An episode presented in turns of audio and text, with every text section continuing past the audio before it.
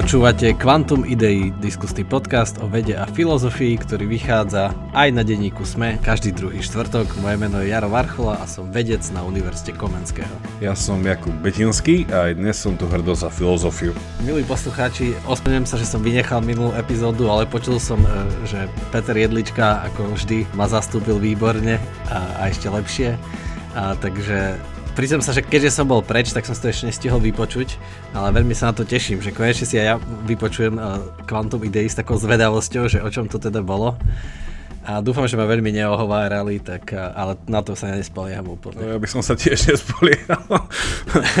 My sme to dokonca s Petrom to, to povýšili na taký level, že vieš, ako sa hovorí, že firma, vieš, že ťažko firma alebo politická strana, vieš, vie pokračovať bez svojho zakladateľa, že by zmenila, vieš, že e, vrcholné funkcie, tak akože Peter sa toho tak ujal, že normálne, vieš, že keby náhodou niekedy si si chcel dať takú, že taký sabatikal, tak Peter povedal, že on by to dal, že, on, že išiel by do toho. Ale, ale nie, smiali, smiali sme sa, vieš, ešte ak nejaké dve epizódy späť, keď sme mali nejaký Q&A, že, že kto je tvoj vzor tak sme hovorili, že vlastne, že teraz je tu, že tvoj vzor v tvojom mene namiesto teba, takže že môžeš byť hrdý, vieš, že ako sme to očoférovali. Ja jednoznačne som hrdý a však a s Petrom je to, je to vždy úžasné a uh, uvidíme. Ešte zatiaľ som nad sabatikalom nerozmýšľal, ale po tejto ponuke už na tým hneď viac rozmýšľam. Potom tam necháme Petra samého. Víš to? Hej. Navrhneme. Dobre, tak ak ste ešte nepočuli špeciálnu epizódu, teda prvú, kde nie som, a s Petrom a s Jakubom, a na pripomenutie je aj taká jedna, kde Jakub vynechal kvôli chorobe, kde je Peter so mnou, tak to sú také tie extra epizódy. A tak už ostáva ozaj iba kombinácia, že, že každý sám, aj Peter sám, tak aby sme mali všetky možnosti. Počkaj, ešte tu jedna možnosť, že dáme hodinu ticho, že, že bez nikoho. Takže normálne ja dám že úvodný, úvodná zvučka, záverečná zvučka, taký 50 minút medzi tým nič. To bude tzv. ultrazvukový podkaz alebo infrazvuk. Takže dobre, ale čo, čo bude dnes témou? Dnes to bude taká, taká dekonštruktívna, dekonštruktívna debata, epizóda, lebo sa môžete dozvedieť, čo znamená to slovo kvantum v našom názve vlastne, že tak e, ideme prezradiť niečo o sebe, lebo sa voláme Quantum Idei a dnes sa budeme rozprávať o tej kvantovej teórii, ktorú hlavne s Petrom vždy veľmi radi spomíname e, pri všelijakých témach. A, takže Jakub je špecialista na tie ionové kanály, ale my s Petrom máme skôr radi tú, tú kvantovú teóriu.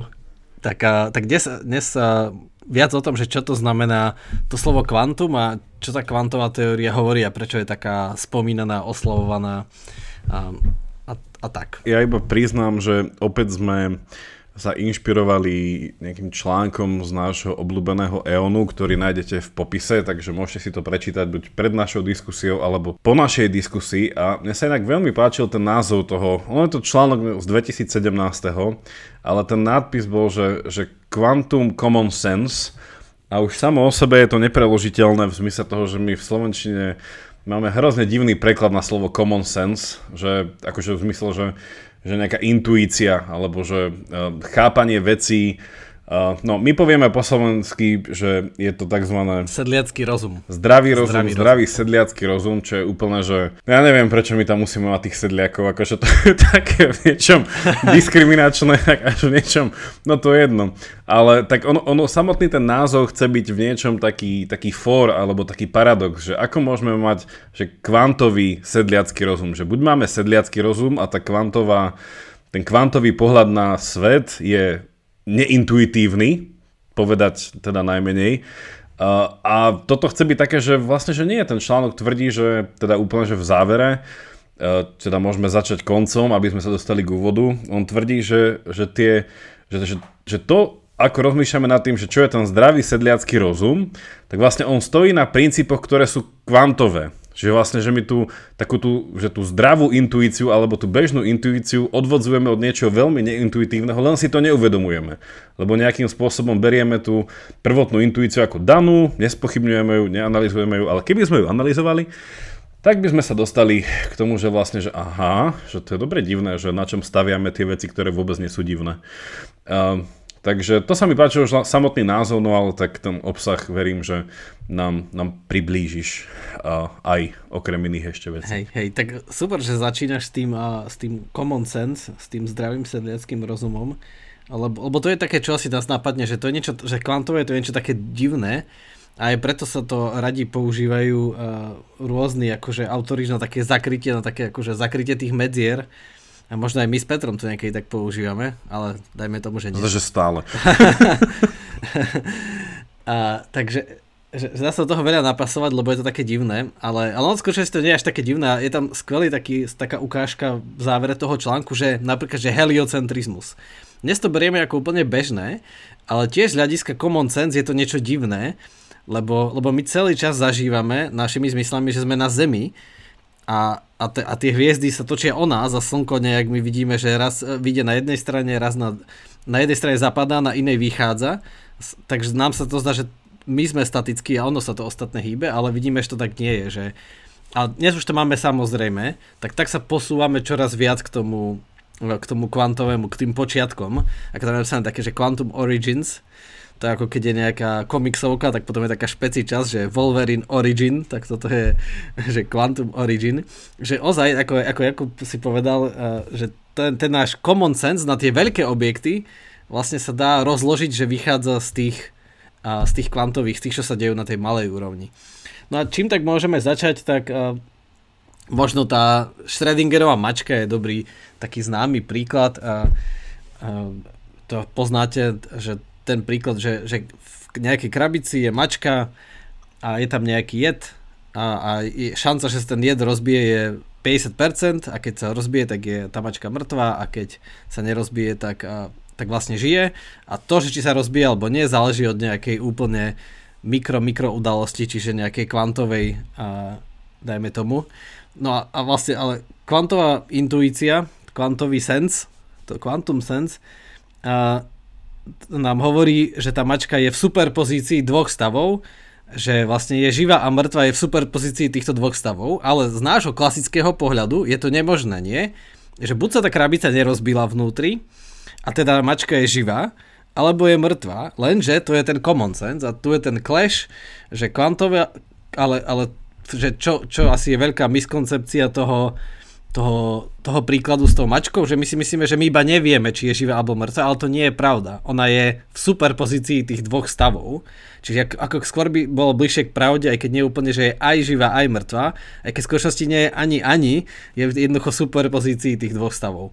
A až tým, eh, tou udalosťou toho merania, čiže až keď tú krabicu otvoríme, až vtedy zrazu zaujíme iba jeden stav, ale kým to nenarušíme, tým meraním, akože zvonku, tak ona je v superpozícii dvoch stavov. Hej?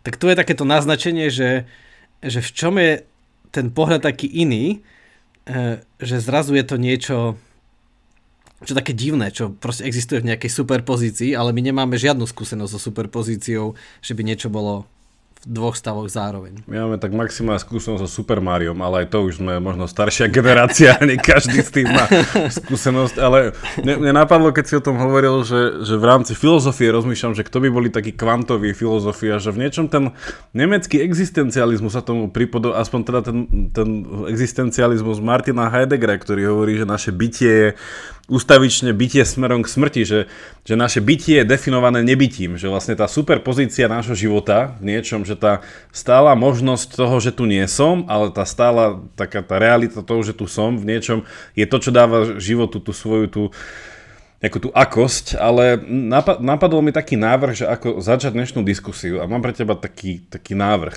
že čo tak začať indiskrétne o diskrétnosti.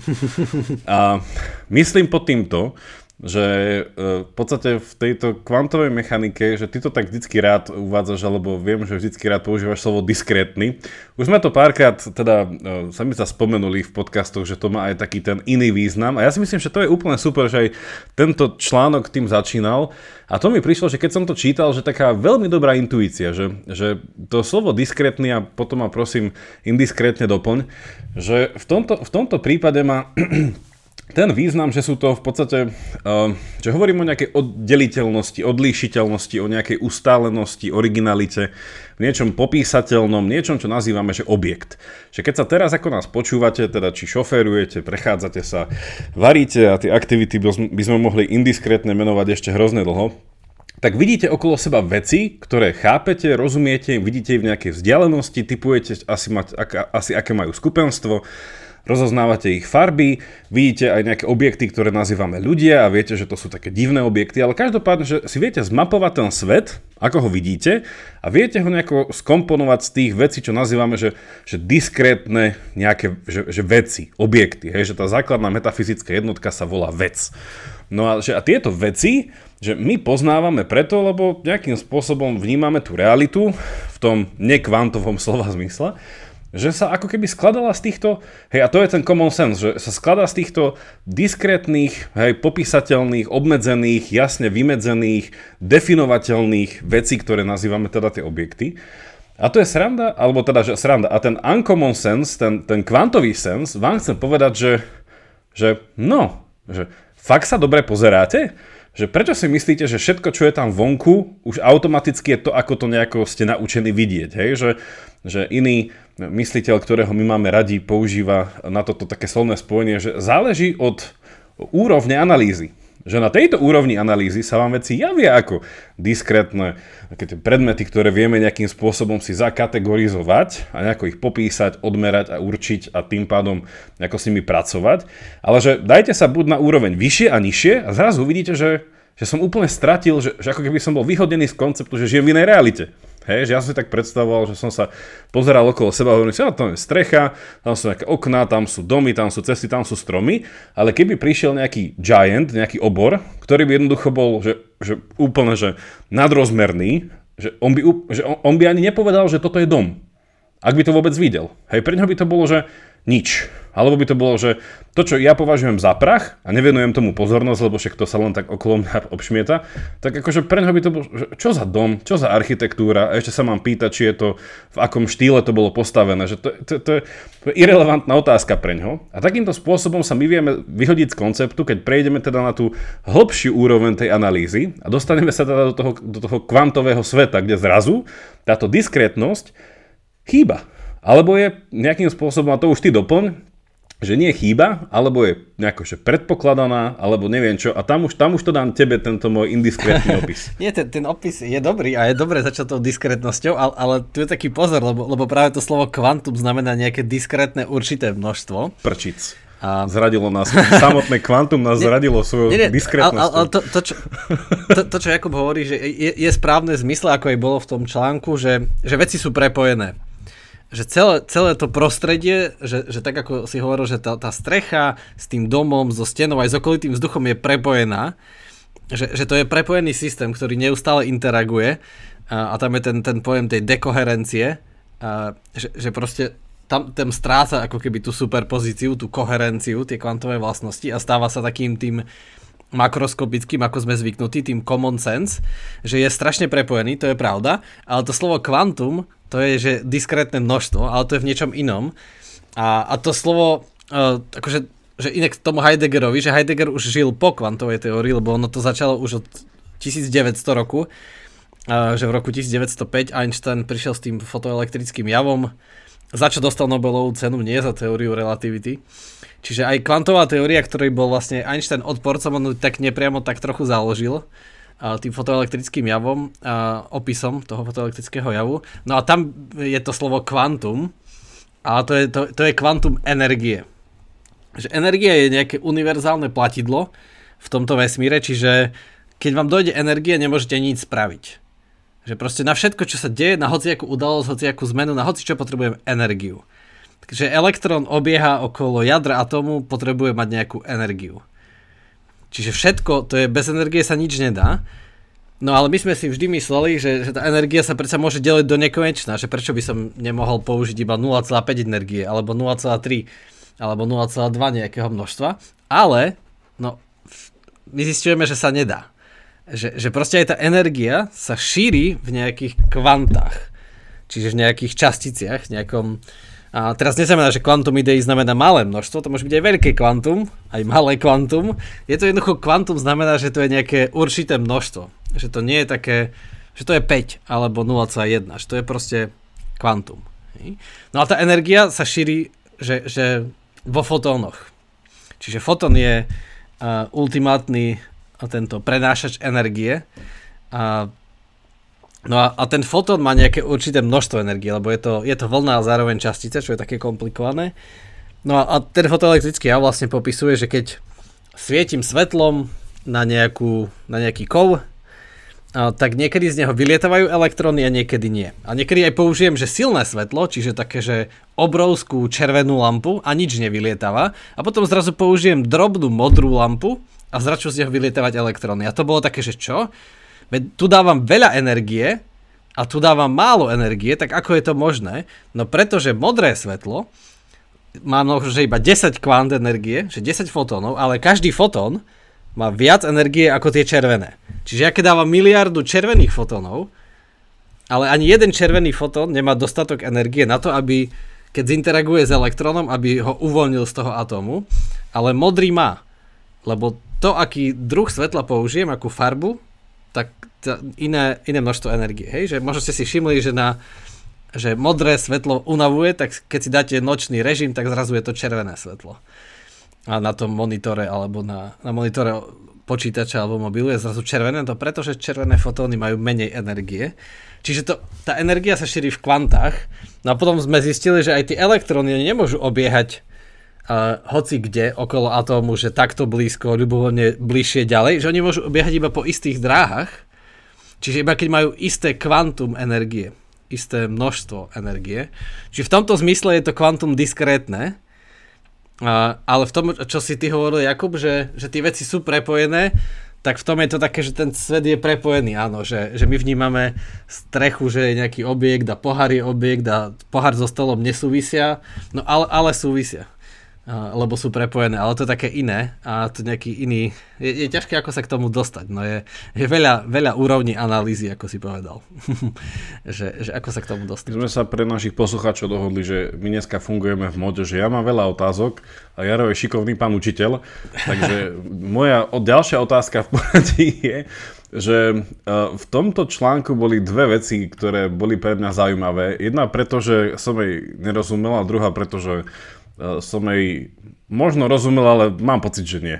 A takže že prvá, že čo, to, že čo to je ten kvantový darwinizmus? Že to tam bolo spomenuté ako nejaká vec, že, že nejaký náznak toho, že teda úplne tomu nerozumiem, že, že v čom je tam tá paralela s nejakou evolúciou v rámci toho, že tie kvantá sú ako keby uprednostňované ako niečo, čo s nami uh, No nechce, neviem, aké sloveso použiť, rezonuje, alebo nám to vyhovuje, či to, to nám, no neviem. A druhá s tým spojená otázka je, že tam bol spomenutý taký príklad, také porovnanie medzi, teda hovoríš o fotónoch a teda svetle a teda s tým spojeným, spojený zrak, že, že my sme, no a teraz opäť, či to správne dám doslov, že, že nám ako živočišnému druhu najviac vyhovuje, a to je opäť že aristotelovské poznanie, ktoré tu oprášime, že najviac nám vyhovuje zrak ako forma poznávania, lebo cez zrak jednoducho, a tam to bolo vysvetlené, že prečo, že tá vlastnosť fotónu, že sa šíri nejako, že jednoznačne menej ovplyvniteľný prostredím alebo neviem čím,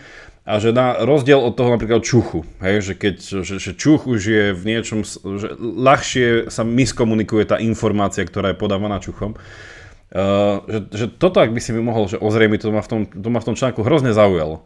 Že tá kvantová evolúcia a toto, že, že ako tá kvantová teória samotná, a to samotné kvantum, že ako, ako to má dočinenia s tým, že my radšej vidíme, uh-huh. ako čúcháme. Uh-huh. To, je, to je super a má, má, to, má to kvantové vysvetlenie, uh, tak je to super otázka, Jakub. Uh, no, no v tom, že, a to je taká šokujúca vec, teraz, že keď si to uvedomíme, že my sme vlastne, že keď teraz sa pozeráte na stôl, tak vy ste vlastne nikdy nevideli stôl akože samotný. To, čo my vidíme, je ako sa fotóny od stola odrazia k nám. Čiže je to nejaký otlačok stola v tom priestore, tam bolo to slovo imprint v tom článku. To ma tiež veľmi zaujalo. Že, že, že, tie, že tie fotóny okolo urobí vlastne otlačok a, toho stola v tom priestore. No a, a fotóny, tým, že na ceste od toho stola ku mne navzájom neinteragujú, alebo že skoro vôbec, skoro absolútne vôbec a sú, idú strašne rýchlo, tak je to veľmi, akože, ako sa to povie po slovensky, reliable, uh, akože spolahlivý. spolahlivý, tak? Je to veľmi spolahlivý zdroj informácií, lebo, lebo keď sa teraz pozeráme desiati na ten stôl, tak všetci sa zhodneme na tom, že on je tam isto. Hej? Urobíme nejaké, zoberieme pravidka, odmeráme ho, že aký je dlhý, aký je veľký, tak je tak veľa tých fotónov za taký krátky čas, proste veľmi veľa fotónov, ktoré navzájom neinteragujú a veľmi rýchlo sa ku mne dostanú, mi prinesú informáciu o tom stole. No ale ten stôl už tam medzi tým nemusí byť, ale proste v tom krátkom momente, ako ho naraz pozorujeme, ako ho meriame, tak e, všetci nameriame to isté, lebo existuje strašne veľa tých otlačkov. No a v tom je ten kvantový darwinizmus, že existujú rôzne kvantové stavy, hej, akože tá mačka, v zmysle, že teraz poďme k tej mačke, že tá mačka je, môže byť živá, môže byť mŕtva, že sú nejaké uh, dva stavy a ten stôl môže byť tu, môže byť tam, ale ten najrobustnejší stav, ten najpravdepodobnejší má najviac otlačkov, čiže ten nakoniec pozorujeme, lebo, lebo my všetko pozorujeme cez prostredie uh, a tie robustné stavy, čiže tie, ktoré uh, zanechávajú väčší otlačok, tak uh, tie, akože tie sa stanú realitou. To je kvôli tej dekoherencii, alebo vlastne uh, no akože s tou mačkou. Ako náhle je tá mačka, akože mačka v tomto mysle predstavuje nejaký izolovaný uh, kvantový systém, je v tej superpozícii a je izolovaná od prostredia, tak je v tej superpozícii, ale ako náhle ju odmeriame, to znamená, že ju vystavíme prostrediu. Že v tomto zmysle, aby to nebolo také, že to je také niekedy závajúce, že merať neznamená, že nejaký vedec tam je s nejakým prístrojom, že tam prikladá voltmeter, alebo že sa na to pozera, alebo že to, uh, že, neviem, že to počúva, alebo čucha, vonia. Uh, proste meriac znamená, že to interaguje s prostredím. Lebo merec znamená, že keď ja niečo vidím, znamená, že sa od toho museli odraziť fotóny a dôjsť ku mne. Čiže ako náhle sa to otvorí prostrediu, tak to tak zrazu už pozorujeme vždy iba jeden stav. Že tá mačka už je buď živá alebo mŕtva. A to preto, že sa to spojí s prostredím a niektorý stav sa proste stane realitou s tým, ako sa tá kvantovosť, tá koherencia a sa proste zruší s prostredím. Lebo ako náhle to otvorí veľkému prostrediu, a tak, tak to vlastne dekoheruje, čo znamená, že sa to stane a takým tým viac common sense, takým klasickým, že zrazu to má nejaké pevné miesto. No a tam v tom článku je krásny príklad, že že už iba uh, zrnko prachu, ktoré je také maličké, tak proste dekoheruje tak rýchlo, že 10 na minus 31 sekundy, že to znamená, že z kvantového sa stane klasickým rýchlejšie ako vôbec svetlo, čo je najrýchlejšia vec, ako prejde uh, len, neviem, ako prejde, myslím, že priemerom protónu, čo je neporovnateľne menšie ako to zrnko prachu, že strašne, strašne rýchlo proste dekoheruje lebo je tu tak, tak robustné prostredie. Ale napríklad tam hovoria a spomínajú, že v takom uh, vesmíre, kde je strašne málo, ale je tam nejaké to uh, pozadie, to kozmické žiarenie, tam mi to trvalo sekundu a tu to trvá 10 na minus 31 sekundy. Čiže zrazu sa to stane tak rýchlo klasickým objektom, v zmysle, že to stratí tú svoju kvantovosť, uh, tú superpozíciu, uh, že to nie je možné pozorovať. Ano, ale, ale táto dekoherencia, že táto to presne vysvetľuje, že to je ten, uh, to je ten prvok, ten medzistupeň medzi tým quantum sense a common sense, že, že keď vlastne to sme pochopili, že ako to funguje, tak zrazu to dáva zmysel. Tak jak s tým heliocentrizmom napríklad, že je to také neintuitívne zo začiatku, že čo, ale veď nemôže tak byť, ale keď to zrazu pochopíme, nakreslíme si to a v škole nám ukážu model, že ako planety obiehajú okolo Slnka a zropujeme, že aha, tak je to takto, že to je ten medzistupeň. No a toto je tiež ten medzistupeň, že tá gravitácia, keď zrazu však slnko je väčšie, OK, hej, a tak ďalej, tak cez tú dekoherenciu, že á, to dáva zmysel, jasné. Veď uh, máme veľa kvantových vecí, ale oni spolu zinteragujú, sa prepoja, no a tým pádom už je to proste, a strácajú tú kvantovosť. Že, no, strácajú v našom ponímaní, že oni sú stále previazané, lenže sú už také veľké, také robustné, že nám sa už tak nezdajú. Hej, a to je také šokujúce, že, že tak ako elektrón alebo hociaký kúsok hmoty je zároveň častica a zároveň vlna, tak aj, aj Jakub celý je nejaká vlna. Je, existuje nejaká vlnová funkcia, ktorá opisuje Jakuba alebo ktorá opisuje planetu Zem, ktorá opisuje auto. A proste tiež je, len No, len, len my to nedokážeme pozorovať, že, že tú kvantovosť.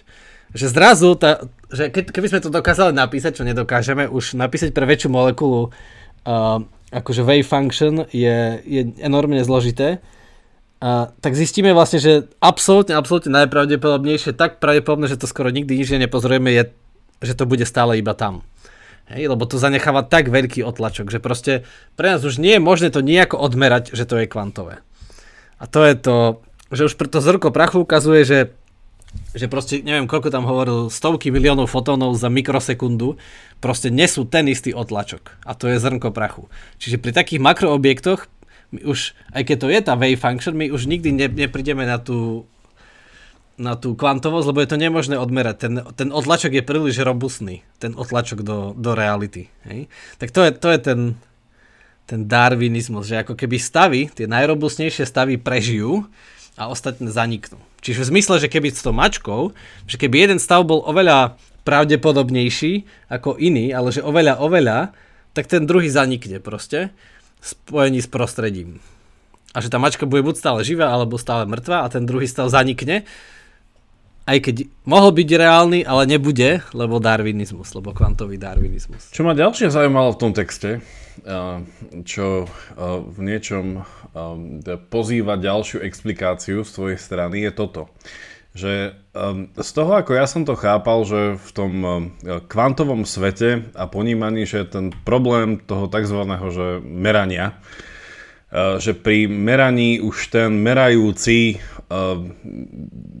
zasahuje do toho tak, že sa to, alebo teda, že už tá prítomnosť toho pozorovateľa že teraz to hovorím tak metaforicky bez toho, že by som tomu príliš rozumel, že to nejako um, znehodnocuje. No a tu bol taký pekný príklad, uh, ktorý, opäť, že ak by si to mohol uh, lepšie priblížiť, že ten príklad s tým obrazom, ktorý tam bol spomenaný, že uh, nejakým spôsobom sa tam mm, teda začali s, tak, s, tak, s takou metaforou, ktorá sa ešte teda netýkala toho kvantového sveta, ale že, taká, že, ten, že, že ten, e, tá robustná vec, čo prežila ten kvantový darwinizmus, by mohol byť nejaký, nejaký namalovaný obraz nejakého starého majstra, ktorý, že ale ak by sme ho chceli študovať, získať o ňom čím viac informácií po nejakej fyzikálnej stránke, tak sa na ten obraz musíme pozerať pod svetlom, aby sme ho teda videli, ale už to samotné pozeranie sa naň pod tým svetlom degraduje ten obraz. Hej, to samotné svetlo naň pôsobiace, a že ak by sme to robili dostatočne dlho, tak ten obraz zničíme.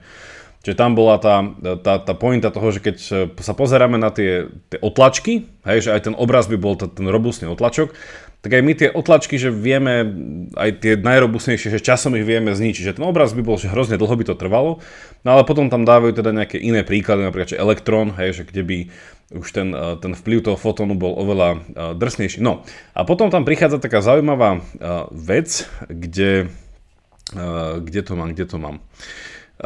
Kde tam oni hovoria o tom, aha, že, že čo to vlastne ten kvantový darwinizmus a je to také, že že, že problém toho celého, že ja som to tak vnímal, že tento článok chcel dať nejakú tú odpoveď na to, že ten problém s tým meraním vlastne, že sa dá nejako obísť, alebo že, že dá sa to vyriešiť, že bolo tu načetnuté nejaké riešenie. Uh, že teda ja som to vnímal, že je to cez ten koncept tej dekoherencie, ktorý si tu už párkrát uh, teda spomenul. No, ale tu bolo že teda že tiež povedané, že, že, to, že to, čo že zdá sa, že javilo sa, že problém je to, že získavanie informácií, teda citujem z toho článku, že fyzicky uh, vyrušuje alebo že, nejako, že znehodnúcuje to, čo je študované, alebo to, o čom získavame informácie, ale hovoria, že naopak uh, že, že získavanie informácií že iba mení ten obraz. Že ono ho neničí, alebo že uh, mení ten obraz a že prostredníctvo tej dekoherencie, že vesmír, teda universe, uh, retains selected highlights of the quantum world. Že, že prostredníctvom tej dekoherencie si ten uh, vesmír uchováva hej, tie uh, vybrané highlights, teda nejaké tie asi tie robustnejšie veci, v tom, v tom kvantovom svete. A cez tieto robustnejšie uh, veci hej, sa, sa dozvedáme to, čo sme sa chceli naučiť a potom to zakončujú tým, že, uh, že táto informácia sa aj tak hej, v procese uh, zničí, ale čo máme sú stále tie kópie, ktoré sa nahromadzujú Hej, že, no a to mi prišlo zaujímavé, že, že, či, že či tomu vôbec chápem, že to, to mi príde to, to, to ne uh, sedliacko-rozumové, zdravo sedliacko-rozumové, že ten zdravý sedliacký rozum, ako by tá intuícia povedala, že niečo je tam, tak to tam je. Ale tá neintuícia je, že je to tam len preto, že to tam ešte stále dostatočne veľa tých kópií toho tam je, aby si to tam ty videl, že to tam je. Ale ono to tam vlastne nebude, len ty si teraz v čase a tým, že tvoj život a tvoje e, zmyslové schopnosti sú také obmedzené, že nevnímaš ten kvantový svet, tebe sa to javí, že to tam že je akoby stálo, nemeniace sa, ale tá kvantová intuícia, a to, to má oprav, že to chápem vlastne správne, je taká, že ono to tam vždycky je iba do času. Tie kopie sa ultimátne minú. Že chápem to správne? Áno, ako dá sa povedať, že áno, že, že že to ako vieme, že tam niečo je, že tam je nejaká vec, nejaký systém, hoci čo nejaký elektrón, nejaký objekt, tak je to preto, že to zanecháva nejaký otlačok v tom prostredí, že to vytvára nejaké repliky v tom prostredí. Iba preto to vieme. A správne hovoríš, že, že ale odberať tú repliku, čiže znamená zničiť ju. Lenže robustné veci, akože makro, teraz makroskopické veci, zanechávajú tak veľa otlačkov, že tým, že sa na nich pozeráme, ich nezničíme. Nie? Že ja sa pozerám na knihu na stole dlho a stále tam je a neničím ju. Že tam bol ten pekný príklad, tá metafora s tým obrazom, lebo, lebo tým, že, to je, že keď tá kvalita toho obraz, obrazu je, že to je nejaký, nejaká stará maľba, tak tá, keď my ju meriame, tak ju vlastne ničíme viditeľné, lebo dlho na ňu svieti svetlo, my sa nemusíme pozerať, urobiť nejaké merania, to doslova, že možno nejakou chemikáliou zistiť, že aký je ten vek, hej, a, a pozerať sa cez radiouhlíkovú metódu, že aké to je staré asi, alebo cez čo, a tá by asi nefungovala, nie, to je príliš na obrazy, nie, tak na kosti, alebo čo, tak my to ničíme, a, lebo lebo vlastne je to už krehký systém. No a takéto menšie systémy sú krehké v zmysle, že že keď zanechávajú malý otlačok v tom prostredí, tak my tým meraním, ako sa na to pozeráme, tak to zničíme. A, a keďže zničíme a, nejakú superpozíciu a, tým, že, že vlastne... Lebo pozerať sa znamená otvoriť to interakcie s prostredím.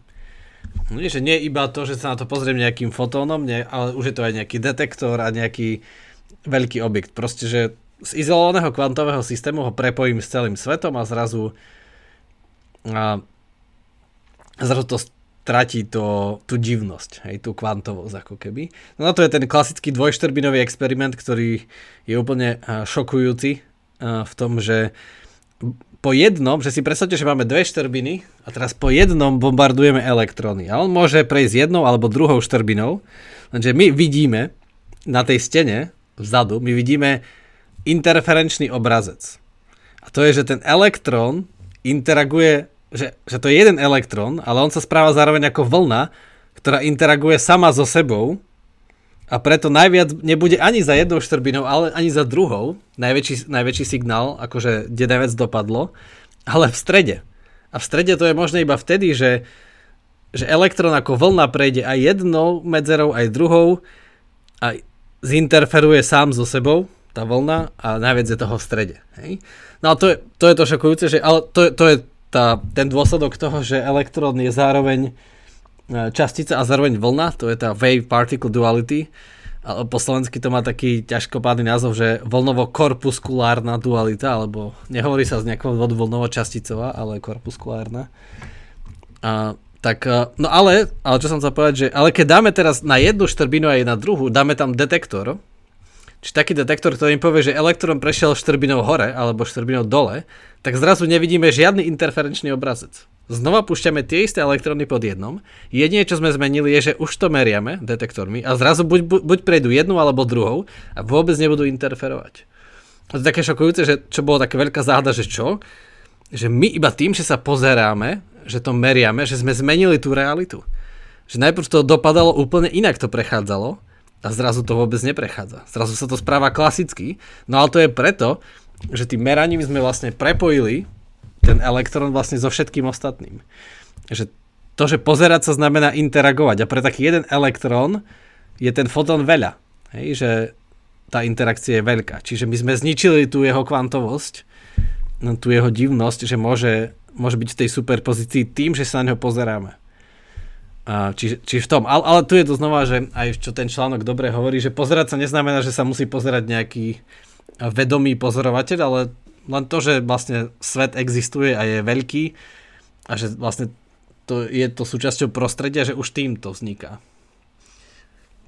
Pre nás je iba tá, to zvláštne, že my vieme merať aj že vieme nejako ten systém akože, ako keby izolovať a pozerať sa iba na ten výstup, ktorý je ten divný, ten interferenčný obrazec na konci, ale potom vieme sa na to pozerať aj takto cez tie detektory a zrazu už už to nefunguje tá kvantovosť. Už sme to rozbili, už sme to dekoherovali. V tejto našej indiskrétnej diskrétnosti zase sa, sa to spojilo s menom, ktoré sa zdá byť, že tu musí byť spomenuté, a už ako sme ho spomínali, 17. 18. storočie um, filozof a súčasne aj, ak sa nemýlim, aj čo on bol? On bol... To kto, Leibniz?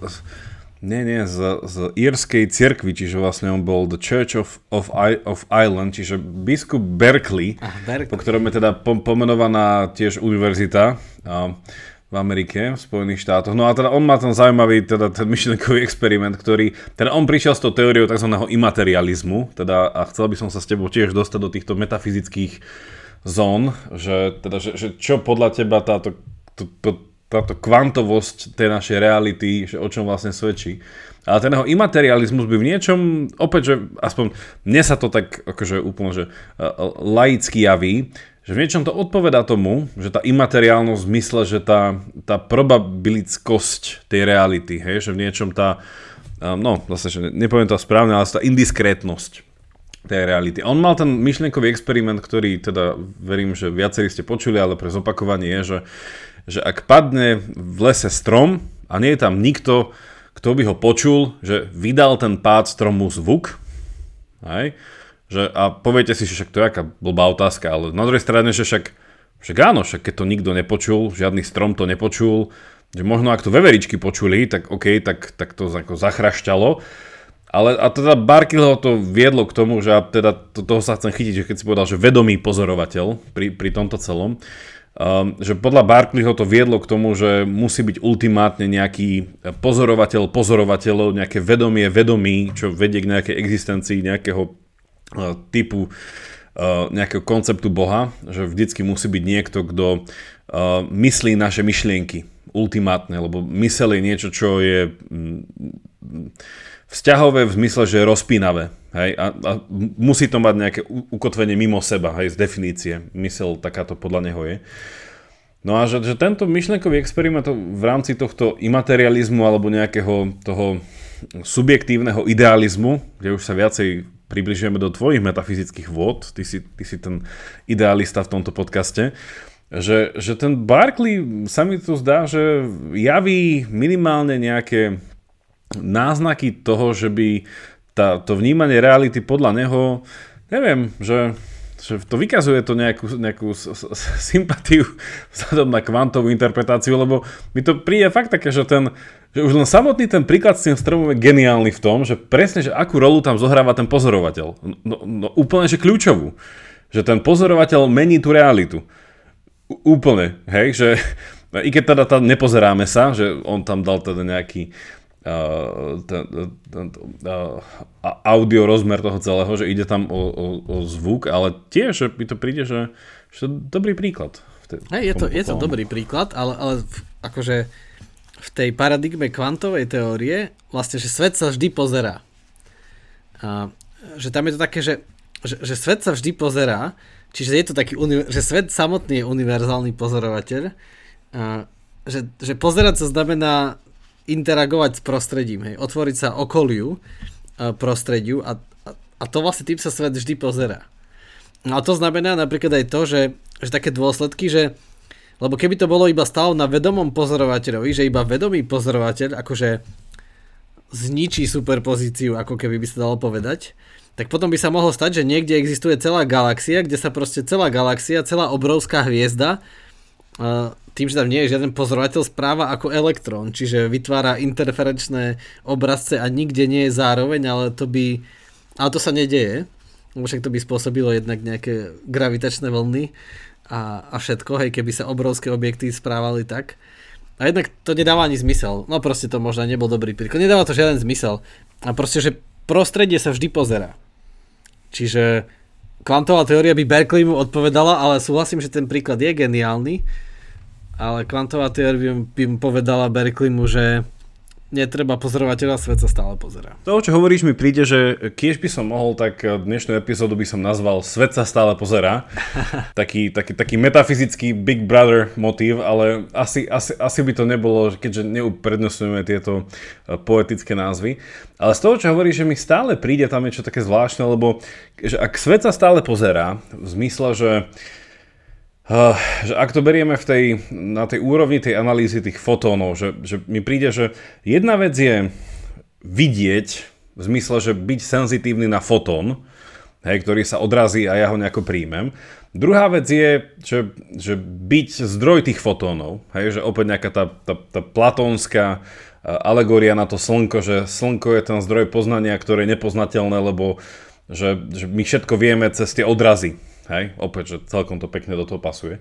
Ale príde mi, že však, okay, však jedna vec je, že keď, sa, že keď mám schopnosť, aby sa odo mňa fotón odrazil, že som viditeľný, že nie som čierna diera a všetko nepohltím, že, že to je fajn, ale povedať, že svet sa stále pozerá, tak to už predpokladá nejaký ten barkliovský idealizmus v zmysle, že ten, že ten svet ako taký, v zmysle tá realita ako taká vykazuje nejaké, nejaké panpsychické vlastnosti, povedať to opäť našim obľúbeným slovom.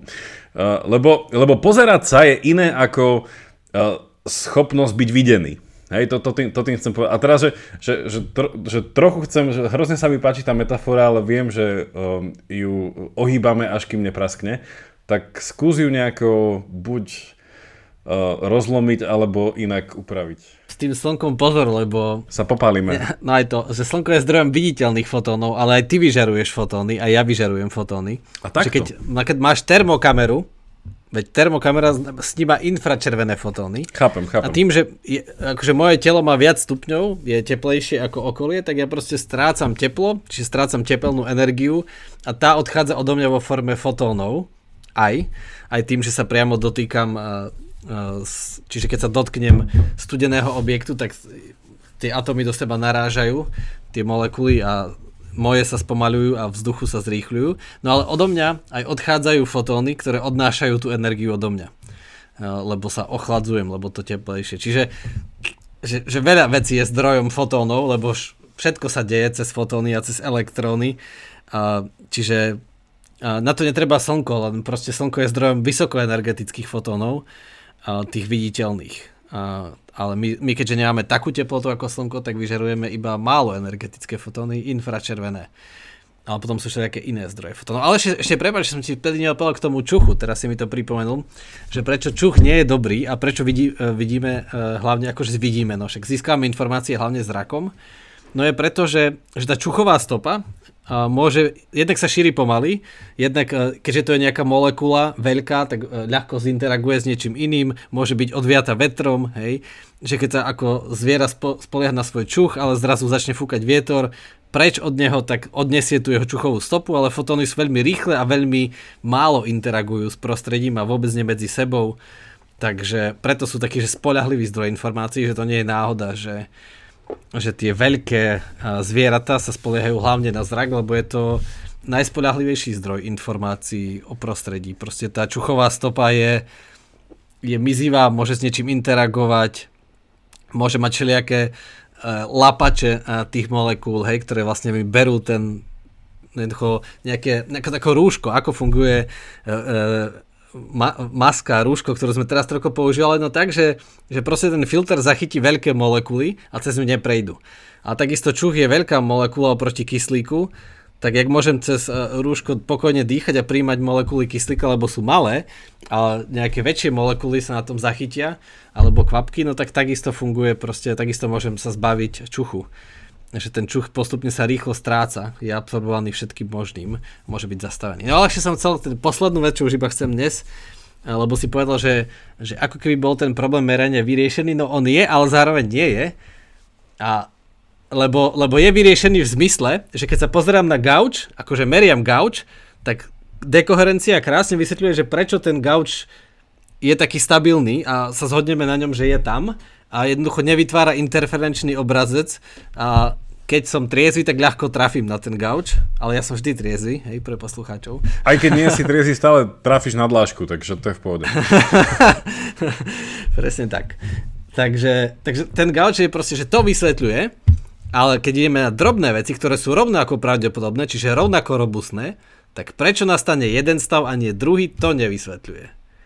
A to je otvorené tým množ, mnohým interpretáciám, kde jedna z nich vlastne priniesla ten populárny koncept, ktorý je teraz vo všetkých komiksových filmoch o tých paralelných vesmíroch, ktorý už si Marvel adoptoval a dáva to do všetkých filmov. No a to pochádza z toho, z interpretácie práve toho measurement problém v kvantovke, že, že prečo, keď je šanca 50 na 50, že prečo práve ten, no tak jedna interpretácia z toho je tá many worlds, že obidva stavy sú reálne a obidva sa stanú, len my sa ocitneme v svete s tým jedným výsledkom, ale ten druhý výsledok je v nejakom inom svete.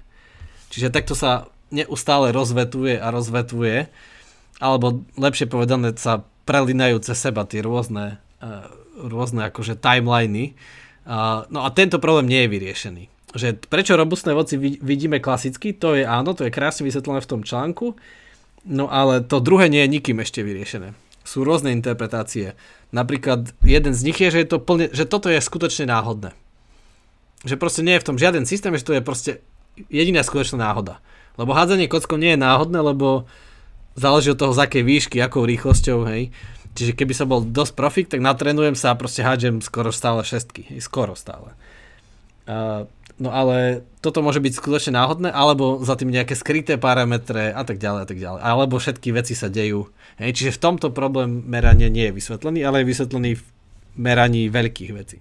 Ja som chcel iba teda tiež záverom potvrdiť tú tvoju analýzu ohľadné preferencie vzhľadom na zrak a nie čuch.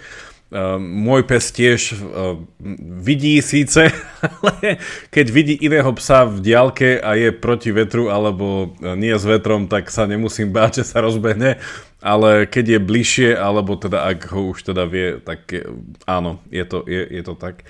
Uh, ja mám pre teba otázku presne týkajúce sa tejto náhodilosti. Uh, teda, že či naozaj toto je tá skutočná náhodilosť a akým spôsobom sa to týka inej veci, ale to by som si nechal do našej extra časti a uvidím, čo mi, čo, čo mi na to povieš. Bude sa to týkať kauzality a determinizmu. Ale teda na teraz by som chcel iba pripomenúť našim poslucháčom a poslucháčkam, že naozaj pripojíme tento článok, ktorý inak, ono, ten EON má veľa článkov aj nahovorených, že si to môžete vypočuť aj ako audio, takže bolo tam ešte veľa vecí, čo sme nespomenuli, ale teda ja som spomenul tie veci, ktoré ma najviac zaujali a teda plus ešte tam bol veľký aj historický exkurs, hrozne veľa mien od Kodane až do Polska a späť, takže uh, odporúčame. Uh, pozrite si to, no a prípadné otázky smerujte tentokrát na Jara. tak uh, vďaka, že nás počúvate a tešíme sa toto bola 60. epizóda inak, tak tešíme sa na 61.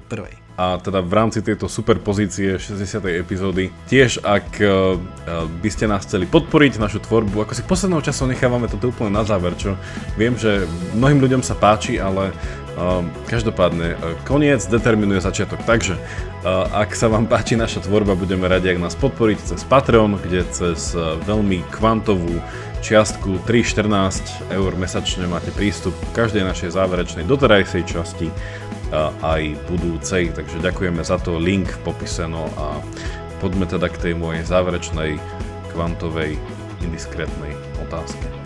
Čaute.